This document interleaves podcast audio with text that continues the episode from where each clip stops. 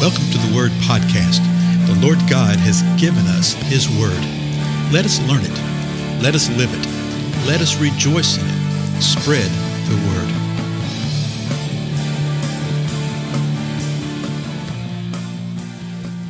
Well, blessings, everybody. This is Dale. Thank you so much for joining with me on the Word Podcast. So let's continue looking at the birth narrative of the Lord Jesus Christ. We've looked at uh, um, all of Luke 1 and a portion of Luke 2. Uh, the rest of Luke 2 we'll look at when we get finished with Matthew. Okay, so we're going to start with Matthew today.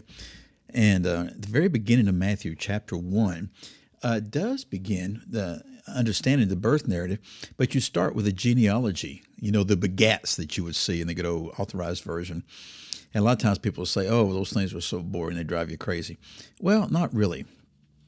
Because if you give heed to them and pay attention to what's being said, you can learn a lot. And the Lord has a point and has a purpose with them. So in Matthew 1, I'm not going to read all this because there's 14 verses of so and so was the father of so and so, but I want to just point out the, uh, a couple things here. In the first verse, it says this The record of the genealogy of Jesus the Messiah, the son of David, the son of Abraham. Then in verse 2, it says, Abraham was the father of Isaac. So this genealogy right here starts with Abraham who is the father of Isaac, then goes through all the generations, and it does a couple of interesting things with the generations. It, it divides it up into the time prior to the deportation to Babylon, the time after. In verse 12, it says this. Uh, well, verse 11 Josiah became the father of Jeconiah and his brothers at the time of the deportation to Babylon, you know, when they were exiled to Babylon. Then, verse 12 after the deportation to Babylon, Jeconiah became the father of Shealtiel, and Shealtiel the father of Zerubbabel. And so it gives us some timing about some things that you see over uh, in the Old Testament, how things went down. At the end of it, verse 16, it says this Jacob was the father of Joseph, the husband of Mary, by whom Jesus was born, who is called the Messiah. So in this genealogy, even, it doesn't say that Joseph was the father of Jesus. It says that Joseph was the husband of Mary by whom Jesus was born. Jesus was born by Mary. Mary's husband was Joseph, but Joseph was not the biological father of Jesus. And it, and it shows us this truth right here in Matthew 1. Then in verse 17 of Matthew 1, it says this So, all the generations from Abraham to David are 14 generations. From David to the deportation to Babylon, 14 generations and from the, uh, the uh, deportation to Babylon to the Messiah, 14 generations.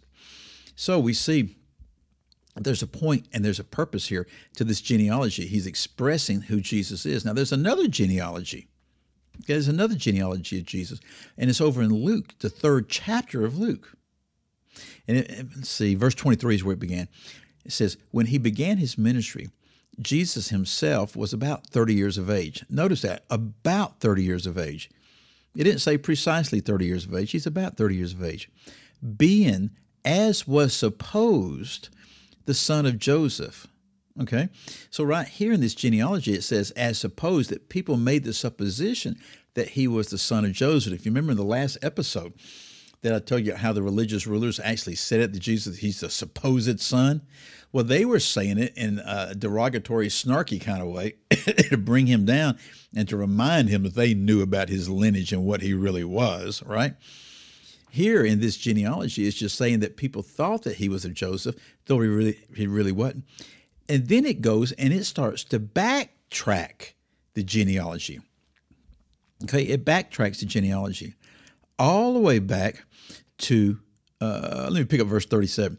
The son of Methuselah, the son of Enoch, the son of Jared, the son of Mahalalel, the son of Canaan, the son of Enosh, the son of Seth, the son of Adam, the son of God.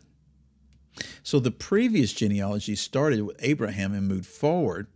This one right here uh, starts and goes backwards to Joseph. Okay, one of them uh, is the lineage of Mary. The other one is the lineage of Joseph. I think this one in Luke is the lineage of Joseph because it says the supposed son of Joseph. And the one in Matthew is the one that uh, spoke of Mary, okay, the wife of, of uh, Joseph. So we have these two genealogies that express and tell us who Jesus is. Now, verse 18 of Matthew chapter 1. Now, the birth of Jesus Christ was as follows. We're familiar with this, are we not? When his mother Mary had been betrothed to Joseph, before they came together, she was found to be with child by the Holy Spirit. So this confirms some things and, and fills out some things that we've seen in Luke already. Okay, they were betrothed, they were engaged. But before they came together, before they were married, before they had any type of marital relationship, she was found to be with child by the Holy Spirit. We saw in Luke how the angel appeared to her and told her, and she goes off and spends three months with Elizabeth. She comes back. We don't know if she told Joseph before or when she comes back. If it's when she came back, it'd be even harder to take, right? Because, you know, you come back and say, "Oh, I've been gone three months. Baby's good to see you. By the way, I'm I'm great with child. I'm having a baby, but don't worry, God's the Father." You can imagine that. So watch what happens here, verse 19 of Matthew 1. And Joseph, her husband. So notice, even though they're betrothed, she's he's considered to be her husband but the marriage hasn't been uh, brought to fruition yet.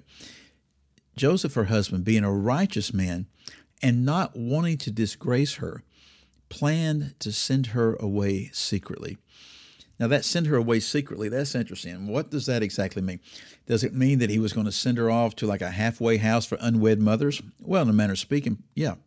He was going to send her off to where she could have the baby. I'm not sure what would happen after that, right? was he sending her away secretly to just start another life in another place and to have nothing else to do with him ever?